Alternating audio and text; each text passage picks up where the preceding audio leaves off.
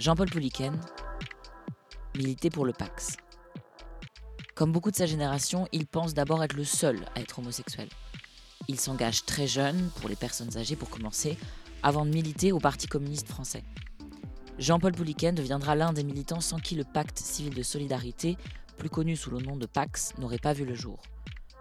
Dans cet épisode, il nous raconte ce qu'il appelle la bataille du Pax, qui a duré près d'une décennie, la cuisine politique et le travail militant parfois ingrat et invisible qui ont permis d'en arriver à cette loi à la fin de l'année 1999.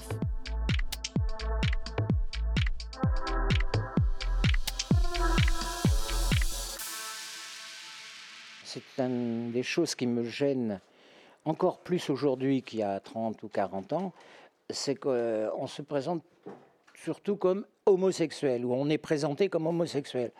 Bah, moi, je trouve que c'est une petite facette de ma vie. Je suis homosexuel, et encore, qu'est-ce qu'être homosexuel? Euh, Chez les hommes, en tout cas, actif, passif, euh, lycée de Versailles, ou rien du tout? Euh, Voilà, je trouve que c'est très réducteur. Alors bon, c'est peut-être le plus de LGBT, je sais pas quoi, qui dans le plus peut peut-être bien retrouver, mais en même temps cet alphabet me gonfle parce qu'on sait même plus ce que ça veut dire toutes les lettres. Alors bon voilà. Donc me présenter, bah, militant homosexuel euh, pendant une trentaine d'années, notamment parce que, euh, comme je pense beaucoup de gens euh, de ma génération, on croyait qu'on était seul à être homosexuel, donc ce qui était un petit peu compliqué. et une fois, au métro Palais Royal, Michel Heim, qui a fait les caramels fous après, distribuait avec quelques personnes des tracts sur l'homosexualité. Non, je connais, plus, je me souviens pas du contenu. Enfin bref, ah, j'étais stupéfait de voir qu'il y avait des homosexuels. D'une part, je découvrais que j'étais pas tout seul. Puis deux, il y en a qui le disaient dans la rue. Je dis ça, c'est pas bête. Alors j'ai dû faire trois fois le tour de la place avant d'oser aller voir Michel Heim. Et puis bon, on a discuté un peu. Je sais pas si c'est ce jour-là, mais ça s'est terminé rapidement dans un lit quand même. Avec lui? Bon, voilà. Euh, donc voilà, c'est la facette militante. Mais j'étais militant aussi depuis l'âge de 13-14 ans chez les petits frères des pauvres et d'autres associations qui s'occupaient des personnes âgées. Euh, j'ai été euh, militant cégétiste, militant politique, d'abord au Parti communiste où j'ai eu une formation très importante, ça se fait plus aujourd'hui, mais sur l'économie, la philosophie, euh, et c'était pas dogmatique. Hein. On avait des profs de philo, euh, bon, euh, représentaient toutes les tendances. C'est très intéressant comme formation. Et puis après sur le terrain, ben, formation de, militants, ce que n'avaient pas la plupart des, des, homosexuels et des lesbiennes. Et ça a été important pour l'organisation de manifestations, etc. Ben, au moins, on savait comment il fallait faire. On avait des bases. mais on était assez peu nombreux dans les assemblées, parce que en fait les militants, mais ça, je crois que ça a guère changé, que ce soit dans les syndicats, les partis, etc. Il y a un noyau qui bouge beaucoup, puis il y a des gens qui tournent autour, mais qui font pas énormément de choses. Ce qui peut se comprendre chez pas mal d'homosexuels, qui fonctionnent là encore, à l'époque pas comme les lesbiennes, dire qu'ils venaient dans les associations, la plupart d'entre eux, pour rencontrer d'autres homosexuels, mais pas vraiment pour militer. Ils étaient, cela dit, ravis que d'autres fassent le boulot à leur place. Mais bon, souvent, le premier objectif pour eux, bah, c'était de faire des rencontres. Bon, moi j'étais comme euh, toujours euh, très excessif. Ça m'insupportait beaucoup que des gens viennent draguer dans des assemblées militantes. Donc, euh, bon, voilà, je suis quelqu'un de multiple. J'ai commencé en 1973, je crois, l'occasion des législatives à Rueil-Malmaison, où c'était euh, Jacques Baumel qui était le maire et député. Et j'ai, à ce moment-là, j'ai milité dans un truc qui s'appelait le mouvement réformateur qui réunissait, j'ose à peine le dire maintenant, j'en ai honte, Jean Le Canuet et JJSS contre Baumel. Mais quand même, au deuxième tour, euh, on avait appelé à voter euh, socialiste, ce qui était plutôt sympa pour le mouvement réformateur, qui était quand même assez réac, puisqu'il y avait Jean-Luc Canuet notamment à la tête de ce truc-là. Quoi. Bon, bon, enfin, c'est des trucs de jeunesse, j'ai fait ça quelques mois. Bon, puis voilà, je suis arrivé au Parti communiste, euh, c'est ça, en 73-74 peut-être, à peu près. Et puis jusqu'en 1980 où j'ai manifesté. Alors, je suis intervenu à, de nombreuses reprises au sein du Parti communiste sur les questions homosexuelles, notamment euh, à la mutualité dans un meeting pour une législative partielle où c'était Jean Hellenstein, le candidat des communistes. À l'époque, il y avait ce qu'on appelait les réformateurs, comme euh, Jean-Pierre Juquin, ou Pierre Juquin plutôt, qui avait une oreille attentive aux, questions homo, etc. Il y avait, je crois, le 20e congrès du Parti communiste qui parlait aussi beaucoup de liberté. Donc les questions de l'homosexualité commençaient à se poser.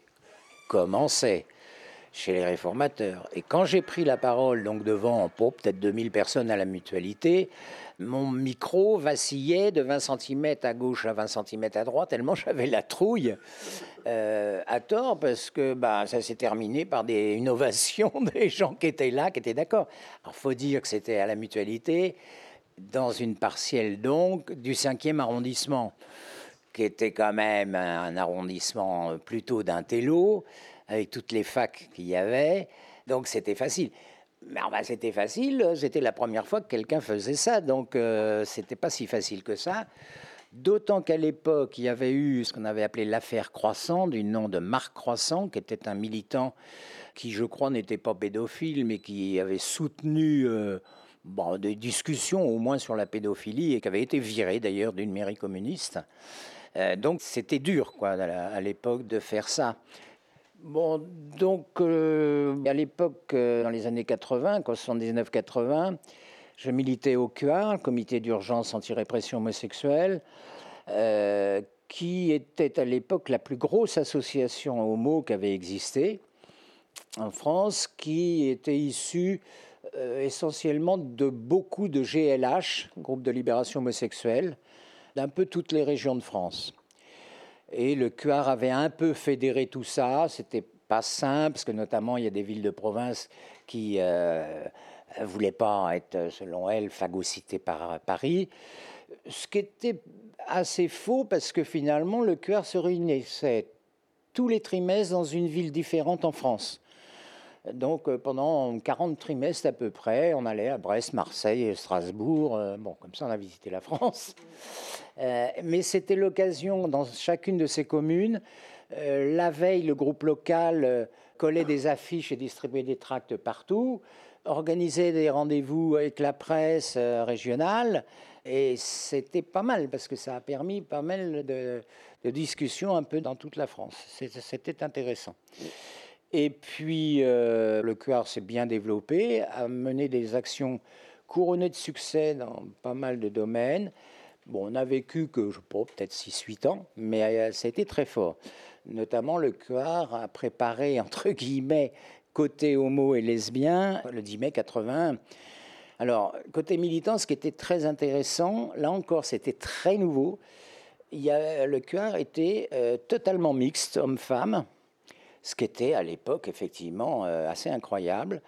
Bon, quelques féministes euh, détestaient cet aspect-là, mais enfin, un certain nombre de, féministes, dont je me souviens bien de Françoise Renaud, par exemple, et son amie Marie-Noël Cormenier, bah, militaient pour qu'on travaille ensemble. Ce qui était vachement bien parce que ça ouvrait les yeux, pas aux femmes parce qu'elles savaient de quoi elles parlaient, mais aux mecs qui euh, s'en foutaient complètement des lesbiennes. Euh, ils étaient, bah, d'abord, ils étaient, qu'ils soient hétéros ou homo, c'est des mecs, c'est des mecs, hein, c'était déjà ça. Et donc, euh, bah, ils écarquillaient les yeux quand les femmes disaient bah, Nous aussi, on aime bien baiser. Quoi. Ils disaient Ah bon, ah bon, comment c'est bizarre. Bon. Donc, ça, c'était intéressant. Même moi, qui étais plutôt euh, féministe, entre guillemets, comme un homme peut l'être, moi-même, je découvrais pas mal de choses, quoi, parce que c'est vrai que je ne m'étais pas posé les questions, j'en voyais pas. De... Ça, c'était un aspect intéressant. Autre aspect intéressant, l'un des fondateurs du CUAR, qui, m'a rejoint après dans la, bataille pour le Pax, euh, était Gérard Bacignas. Gérard Ignace, son vrai nom, était un juriste. Et on a changé la façon de militer. C'est-à-dire qu'avant, ben, on militait euh, en faisant les folles dans la rue, en gueulant. Euh, bon, puis ça s'arrêtait là, mais il n'y avait rien de concret. Et donc Gérard, lui, avait créé une commission justice qui aidait les gens qui concrètement avaient des problèmes avec la justice en raison de leur sexualité. Et puis sur la revendication militante, par exemple, il y avait Jean-Marc Gédel, euh, qui était médecin, qui l'est toujours d'ailleurs, qui, là encore avec succès, s'est battu pour faire retirer de la liste des maladies mentales euh, l'homosexualité, ça a été gagné sur le plan français, hein, d'abord, euh, peut-être dix ans avant le plan mondial, mais enfin bon, ça c'est une bataille de cuir aboutie, et Gérard Bach a travaillé beaucoup donc sur les questions juridiques, et notamment ensuite a fait une proposition de loi euh, donc sur le Pax qui a changé cinq six fois de nom avant de, devenir ce qu'elle est devenue quoi. Donc oui, c'était une importante période du mouvement homo en France.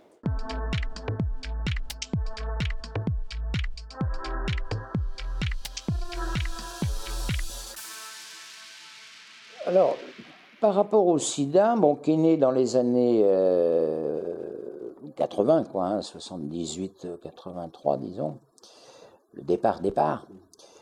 Euh, bon, je militais au QA où il y avait une commission médecine, donc, qui s'était intéressée à ça. Mais euh, le QA, l'objet du QA, c'était de lutter contre les discriminations. C'était l'objet aussi de la commission médecine. Donc, au départ, euh, l'objectif qui était au cœur et de sa commission médecine, c'était qu'il n'y ait pas de discrimination avec cette histoire de sida. Donc à l'époque, bah, par exemple, quand on voyait le cancer gay, ces trucs-là, des oh là là là là, ça va retomber sur les homos. Euh, bon, on était assez attentif à ce genre de choses. Après, des associations, euh, d'abord qui sont nées quand même plus tard, mais bon, Aide et Act Up se consacraient qu'à ça, contrairement à nous. Pour nous, c'était un truc euh, bon, euh, très en marche, comme pour eux, le Pax ou le CUC, c'était très en marche. Bon, bah, on est chacun sur son créneau.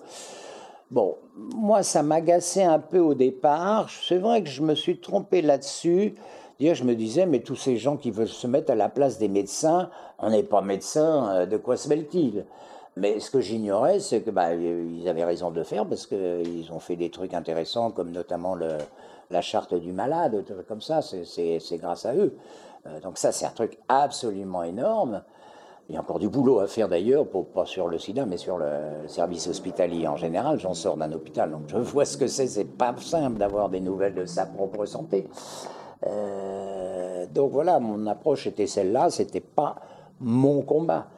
En même temps, ben, j'en étais victime, comme les gens d'Actub, non pas que je sois malade moi-même, mais parce que ben, voilà, tous mes proches mouraient. Alors, est-ce qu'il y avait une fuite? Bah, Je ne sais pas, possiblement. Possiblement. Euh, peut-être que je ne enfin, voulais pas savoir si, euh, je voulais savoir. Euh, je voyais bien dans les bars, par exemple, moi j'en parlais beaucoup, je distribuais et je m'engueulais avec des patrons et des personnels des établissements qui refusaient de mettre à disposition des capotes, par exemple. Alors, je sais pas possible. Donc je militais pas dans une association SIDA, mais à titre individuel, je le faisais. Comme je l'ai fait d'ailleurs quand je vivais en Savoie, à 1600 mètres d'altitude. C'est pas facile, hein C'est pas facile.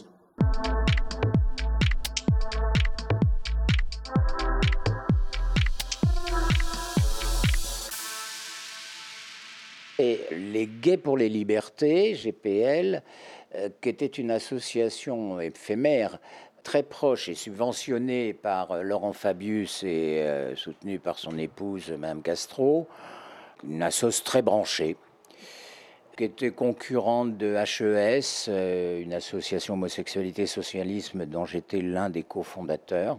C'était assez politique, était très proche de Fabius, moi très proche de Chevènement. Euh, donc euh, on s'arrachait la tronche, surtout là, sur ces conneries-là. Bon. Bon, toujours est-il qu'ils avaient euh, fait une proposition défendue par Mélenchon, qui était pas mal, quoi. Je crois que ça s'appelait le partenariat civil enregistré. Bon, c'était pas mal. Mais bon, ils ont fait ça euh, avec pas mal d'argent. C'était le début des flyers en papier euh, quadrichromie, etc. Et moi, avec ma petite Renéo, il y avait plus d'encre sur mes mains que sur le papier. La concurrence était difficile. Mais ça me gênait pas. Si on bosse beaucoup, on y arrivera. La suite a prouvé qu'on y est arrivé sans argent, et en bossant beaucoup quand même.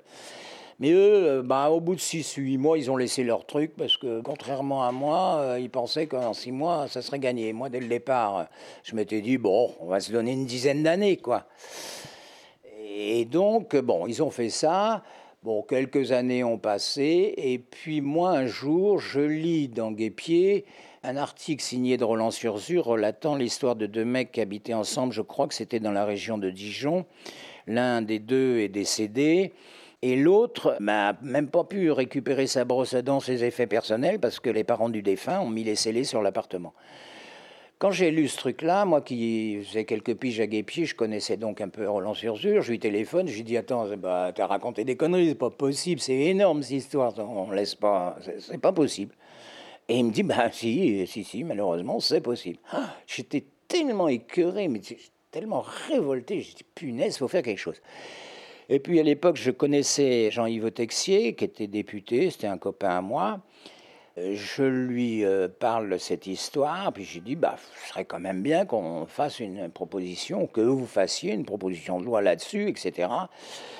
Bon, je pensais qu'il allait un petit peu m'envoyer euh, me dire, comme beaucoup de politiques, oui, oui, c'est ça, c'est intéressant ton truc.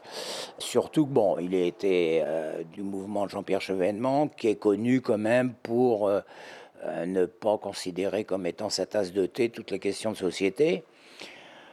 Bon, j'ai dit, bah, de toute façon, je risque rien. Et s'il m'envoie promener gentiment, ben voilà, c'est tout, quoi. Et puis, bah, c'est moi qui ai été surpris. Et il devait être 19h. Il me dit, qu'est-ce que tu fous là? Bah, Je sais pas, moi, je vais rentrer à la maison. Bah, tiens, viens, on va parler. On va au resto, je te paye le resto, puis tu vas me présenter ton projet. Mais, mais Jean-Yves, j'ai pas de projet du tout. Qu'est-ce que tu me fais là? Bah, tu, te démerdes. Bon. Bref, on va au resto, puis euh, je lui présente mon non-projet. Et lui me dit, bah, écoute, tu réunis. Euh, quelques personnes compétentes que tu connais, puis vous me faites une proposition, puis je vais regarder ça.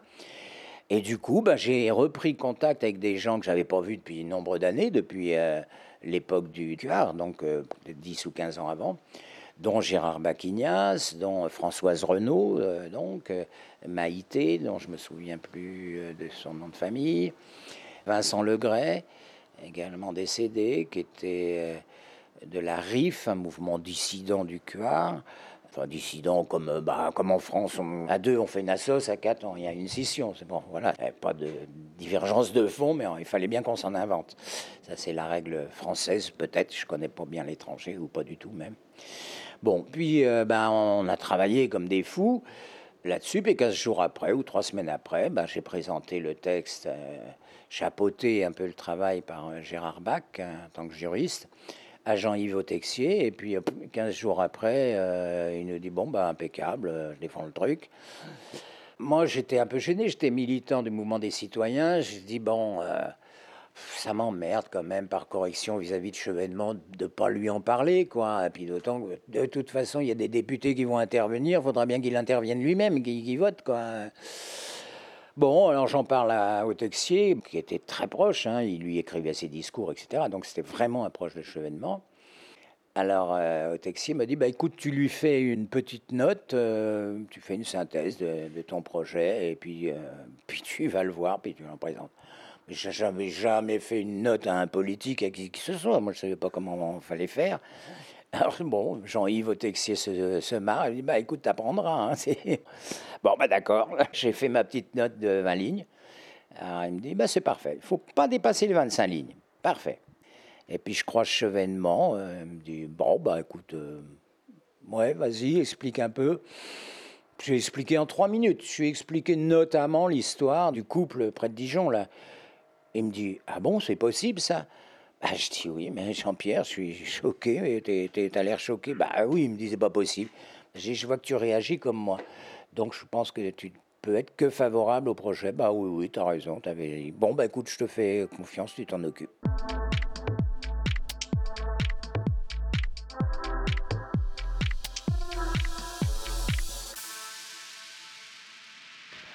Le, projet départ, c'était contrat d'union civile.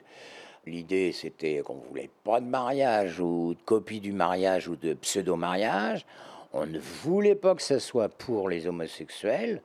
On voulait que ce soit euh, pour tous les couples. D'ailleurs, l'un de nos premiers soutiens a été le mouvement français du planning familial, qui n'est pas une association de lesbiennes que je sache, même si elles sont peut-être nombreuses, probablement nombreuses à l'intérieur. Mais bon, c'était voilà, il faut que ce soit universel évidemment très républicain. Hein, pour un militant comme moi du mouvement de chevènement, ça ne pouvait être que républicain.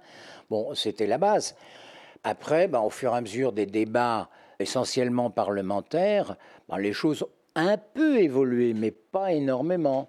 Par exemple, bon, nous, euh, au départ, on voulait que ça soit également ouvert aux frères et sœurs, bon, aux fratries. Et en fait, euh, on a renoncé pour deux raisons. D'une part, pour une raison politique, parce que notamment beaucoup d'associations homosexuelles disaient ouais les socialistes défendent ça, ils mettent les frères et sœurs, mais c'est pour pas parler des homosexuels, ce qui était con, mais euh, bon c'est comme ça qu'ils réagissaient. Et puis d'autre part, c'est surtout pourquoi on a canné, euh, c'est parce qu'en matière de droit de succession, c'était pas possible. Parce que alors là, il y avait de l'inégalité partout. Quand il y avait qu'un frère ou une sœur, ça va, mais s'il y a deux frères ou trois sœurs, bah, l'État ne retrouvait plus jamais d'héritage. Euh, donc ça avait des conséquences financières colossales. Donc là, c'est des questions technico-juridiques qui ont fait que. Je me souviens quand on a parce qu'évidemment la droite s'était emparée de ces arguments, ouais, c'est pour vous cacher, pour pas parler d'homosexualité. Et je me souviens, vers 3 heures de l'Assemblée, j'étais à la salle des quatre colonnes à l'Assemblée, et j'ai fait passer un petit mot par huissier à Jean-Marc Ayrault, le président du groupe socialiste à l'époque, en disant Nous cédons sur les frères et sœurs. Et donc, deux minutes après, la tribune, bon, évidemment, Jean-Marc Ayrault ne disait pas Pouliken m'a fait passer un mot, mais il a dit euh, euh, Oui, oui, euh, nous n'intégrerons pas les frères et sœurs. Bon, comme ça que les choses ont évolué. Après, à la mairie ou pas à la mairie, à un moment c'était au tribunal. Ben, pareil, ça a avancé. La première suggestion, c'était à la préfecture. Bon, c'est la proposition de la garde des Sceaux hein, ou de son cabinet. Nous, euh, préfecture, ça nous heurtait, surtout à Paris, parce qu'en province, bon, il y a la préfecture de région, mais à Paris, c'est la préfecture de police. Donc, euh, aller signer un truc comme ça à la préfecture de police, parce qu'on se met ensemble, c'était pas sympa, sympa. Donc après négociation, enfin discussion, échange, dialogue, finalement, euh, dit bon bah ça sera le tribunal d'instance. Et bon, les gens, euh, certains disent beaucoup, disaient ah ouais, bah, c'est encore tribunal, c'est pas terrible. Enfin, qu'au tribunal, euh, on donne aussi des droits de séjour au tribunal, donc c'est pas que négatif le tribunal.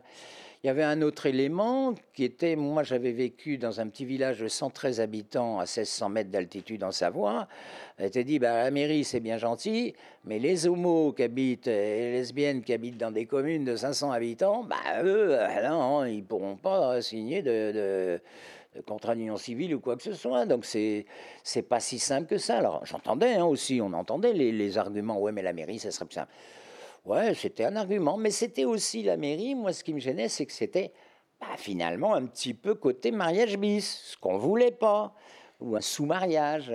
Donc tout ça n'était pas simple. Donc ça a évolué voilà, dans les discussions, ça s'est terminé au, tribunal d'instance. Ça a évolué aussi après, parce que bah, bien que ce soit au tribunal d'instance, ça n'interdisait pas au maire qu'il souhaitait de faire une cérémonie. Et ceux qui n'en souhaitaient pas, ce qui est mon cas par exemple, de ne pas en faire.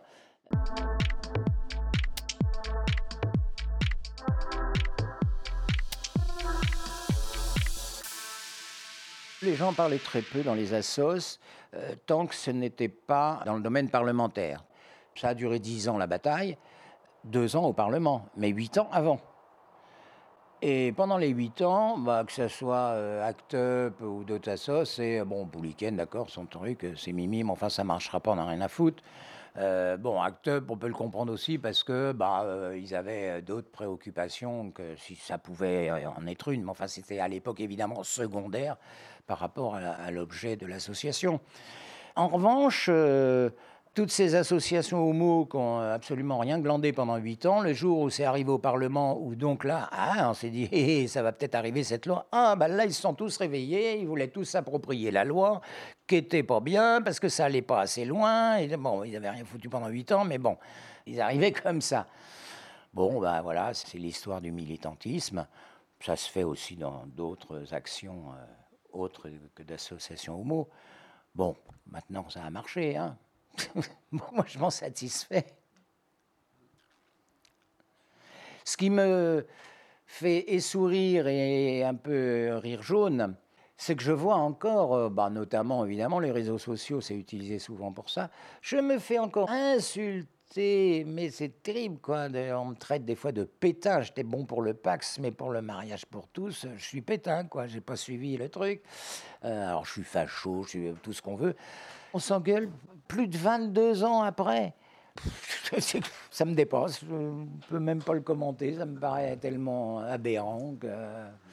Bon, voilà, moi, je vois qu'il y a des millions et des millions de gens qui sont paxés, et donc on a eu raison de faire le Pax. Je constate aussi qu'il y a beaucoup plus de couples homo qui préfèrent le Pax au mariage, et que bientôt va y avoir à peu près un Pax pour un mariage en France. Donc je crois qu'on ne s'est pas gouré.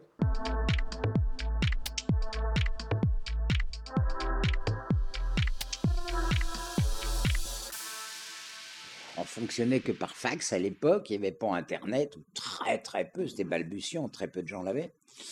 Donc, bah, on faisait encore des, des tracts et des comptes rendus de réunions, etc., et des photocopies et des tirages en ronéo par milliers, par milliers. On avait, alors on a toujours dit, ça fait bien qu'on avait 5000 adhérents. Non, euh, pas 5000, on devait en avoir 800, mais on avait 5000 adresses. Voilà, bah, on faisait comme, euh, là encore, formation politique, comme tout le monde fait quand on gonfle les chiffres. Toujours est-il qu'on avait 5000 adresses qu'on utilisait une fois par mois, on envoyait une circulaire qui faisait souvent 20, 30, 40 pages. Et on envoyait ça donc dans toute la France. Les gens étaient très fiers parce qu'ils recevaient ça dans des enveloppes de l'Assemblée nationale. Alors bon, dans les petits bleds en province, oh là là, je reçois une lettre de l'Assemblée nationale. Ils aimaient bien et on payait pas mais ça coûtait des fortunes. Donc 5000 lettres de 40 pages tous les mois pendant euh, peut-être trois ans, c'est énorme. Aujourd'hui, évidemment, à l'Assemblée nationale, ça ne serait pas possible. Euh, d'ailleurs, plusieurs fois, mon député, bah, c'était essentiellement Jean-Yves Texier et après surtout Jean-Pierre Michel, euh, bah, se faisait rappeler à l'ordre, hein, vous envoyez vraiment beaucoup, beaucoup de courriers. Alors, j'essayais de trouver des copains assistants parlementaires. Bon, essaye d'en faire passer 100 ou 200 par ton député. Euh. bon, voilà, on, y arrivait à peu près. C'était pas facile. Mais tous ces plis, il bah, fallait les mettre sous enveloppe, les agrafer, les mettre sous enveloppe, tous les mois. C'était un boule des nuits entières. On passait à faire ça. Et là encore, bah, on était rarement plus de 5, 6 à le faire, dont mon mari, qui donc n'était pas militant, et ben, il était euh, par la force des choses. Sinon, on ne se serait pas marié. Mais bon, ça l'amusait pas. Hein. Mais oui, c'est énormément de travail.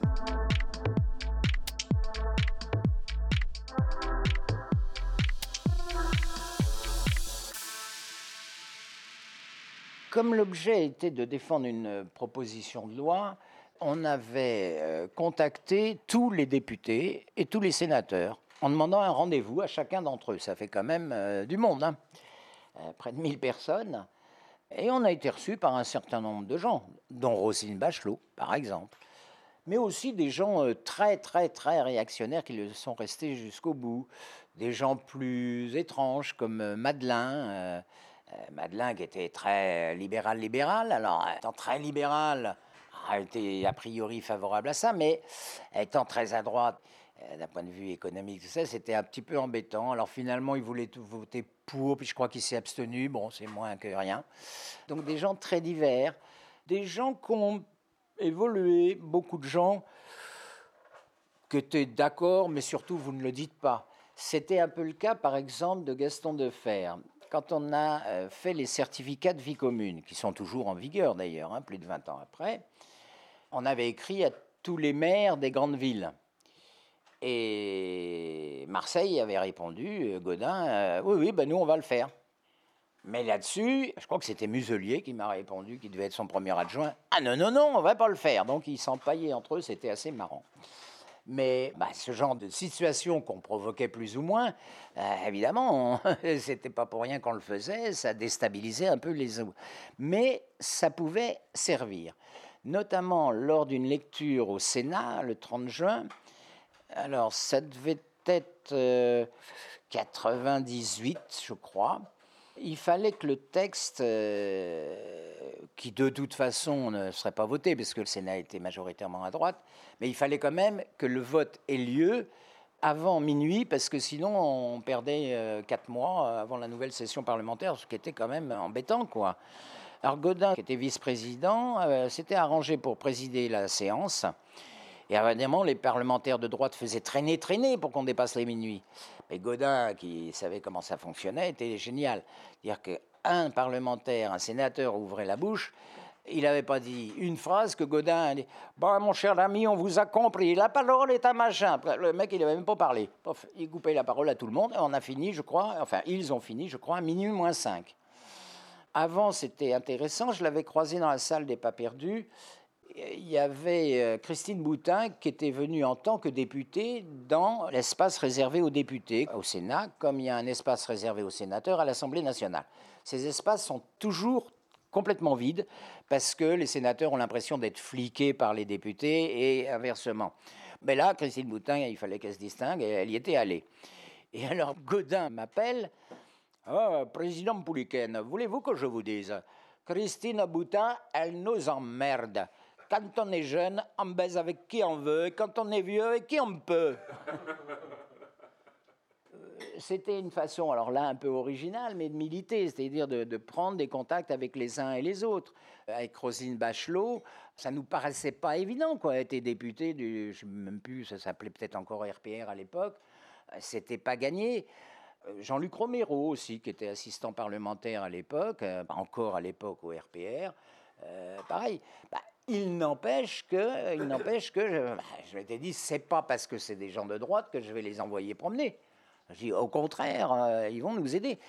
Et l'aide de Roselyne Bachelot a été énorme, parce que moi je dis qu'elle est l'une de celles qui ont fait que le Pax a réussi à passer.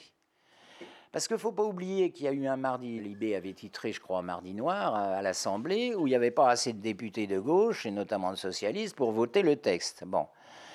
Et avec le titre de Libé, la manif d'association homo devant la rue de Solferino, au siège du PS à l'époque, tout ça, ça faisait désordre. Et en plus, bah, Roselyne Bachelot qui défendait le truc. Donc il y avait beaucoup de socialos qui étaient c'est la honte, c'est la honte. Bachelot, elle fait bien les choses et nous, on est nuls. Donc c'est la honte.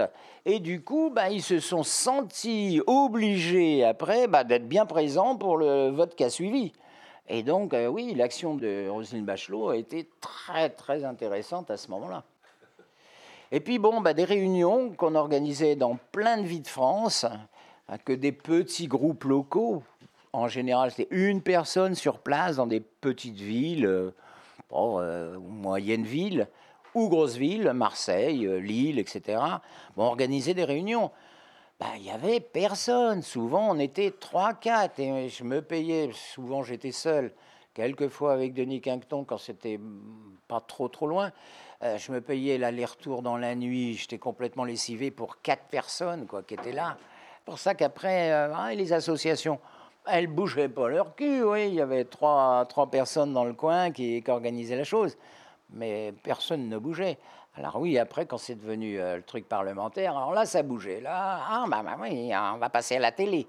Combien de fois des gens m'ont contacté à la fin, quand j'étais assez médiatisé, oh, ben, si tu veux, on peut t'aider pour passer à la télé. Bon, ça va, allez, merci.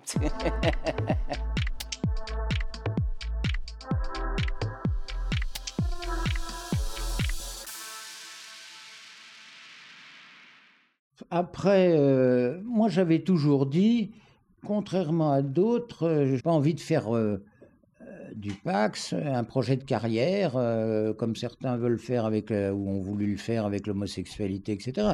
Je voulais faire le Pax. Bah, le Pax était fait, et fait. Je suis parti. Après, bah, comme tous les bébés, ça grandit, ça change, ça évolue. Donc il y a eu plusieurs modifications. bon, j'ai suivi ça de loin, de loin je voulais pas trop m'incruster comme d'autres que j'aimais bien, comme euh, mais qui s'en sont jamais remis. Je, le Bitou s'est jamais remis de Guépier. Euh, bon, euh, Jean-Sébastien Tirard s'est jamais remis de la Gay Pride qui présidait. Bah non, moi je me dis, bah voilà, j'ai fait mon boulot, j'ai fait mon boulot, je vais passer à autre chose. Et je suis passé à autre chose. Après, je me suis investi dans la campagne de, la Noé, au moment où il a été élu. Bon, après, j'ai été syndic de copropriété, puis au conseil syndical, enfin, je me suis occupé de pas mal d'autres choses.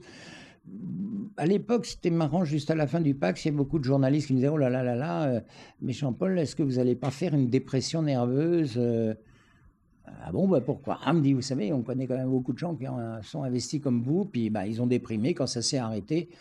Je dis, bah, je verrai quand ça sera arrêté, mais bah, non, j'ai plein de projets, j'ai plein d'idées. Je me suis toujours investi dans mes boulots. bon, ça a été essentiellement la mairie de Paris, mais enfin, j'ai bossé dans la restauration, dans l'hôtellerie. Bon, à la mairie de Paris, comme pas mal de fonctionnaires, bah, j'ai travaillé dans différents services, essentiellement dans les finances et la comptabilité, mais les dernières années dans la médiation.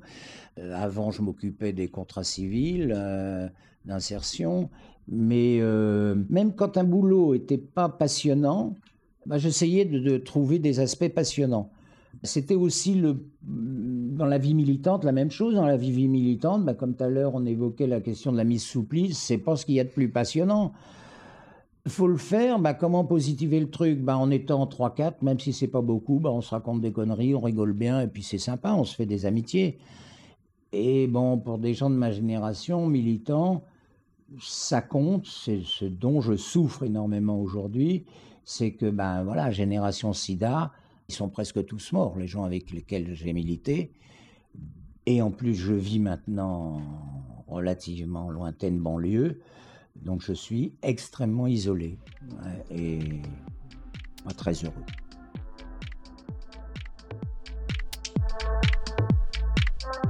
Une interview réalisée par Hervé Latapi et Marin Lefebvre enregistré par Hervé Latapi et Marin Lefebvre au domicile de Jean-Paul Pouliken le 15 juillet 2021. Animation et programmation, Sam Boursier, Hervé Latapi. Réalisation, Marin Lefebvre. Production, collectif Archive LGBTQI, en partenariat avec le Centre LGBTQI, de Paris-Île-de-France et le Master Information Communication CRDM de l'Université Paris-Nanterre. Cet épisode a été réalisé avec le soutien de la DILCRA, délégation interministérielle à la lutte contre le racisme, l'antisémitisme et la haine anti-LGBT.